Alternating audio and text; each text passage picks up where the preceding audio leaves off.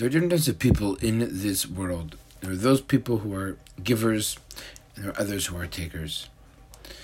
Korach, I believe, falls into the category of being a taker. Our Torah portion begins Vayikach Korach, and Korach took.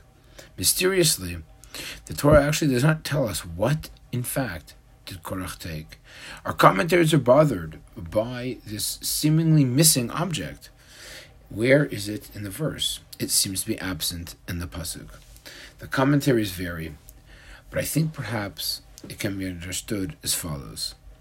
It is true that Korach took. What did Korach take? Korach took advantage of a situation.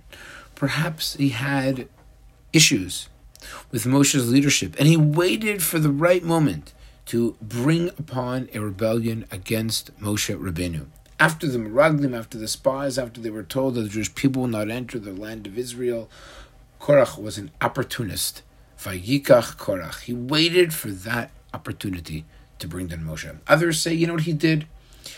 He took he brought about different rebellions. You see, there's a rebellion not just of Korach, but also Datan Vaviram. And he took that group and he took this group and he took everyone together to bring down Moshe Rabbeinu.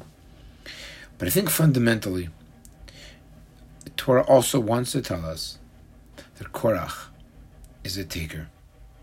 Givers are people who just enjoy doing good. They're altruists in the world. They volunteer. They give charity, they give tzedakah, they give people advice. They're willing and, and they are completely magnanimous with their time and with their money. Givers, they don't really think about themselves, they put others first. They don't expect anything in return.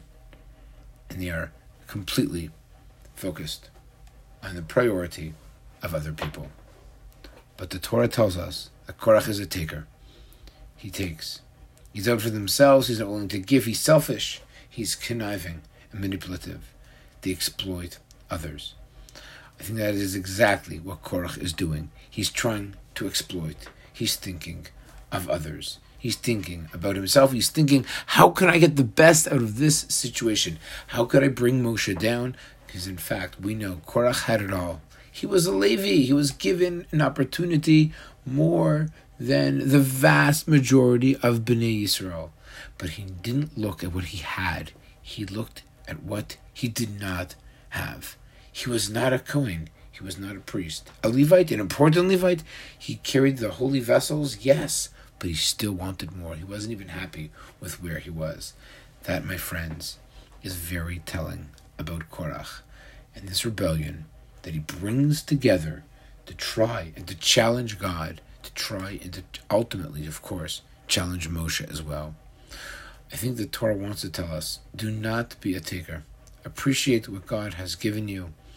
Appreciate whether it might be the position, the blessings, the bracha. We should never be like Korach and everyone that he tried to take. Ultimately, it failed because when you think of others, you will succeed. When you think of yourself, you're going to fail. Let's try and focus on the needs of others so that we can ultimately bring the complete redemption, the Geula Shlema. Wishing everybody a beautiful, uplifting, and meaningful Shabbos Kodesh. Shabbat Shalom.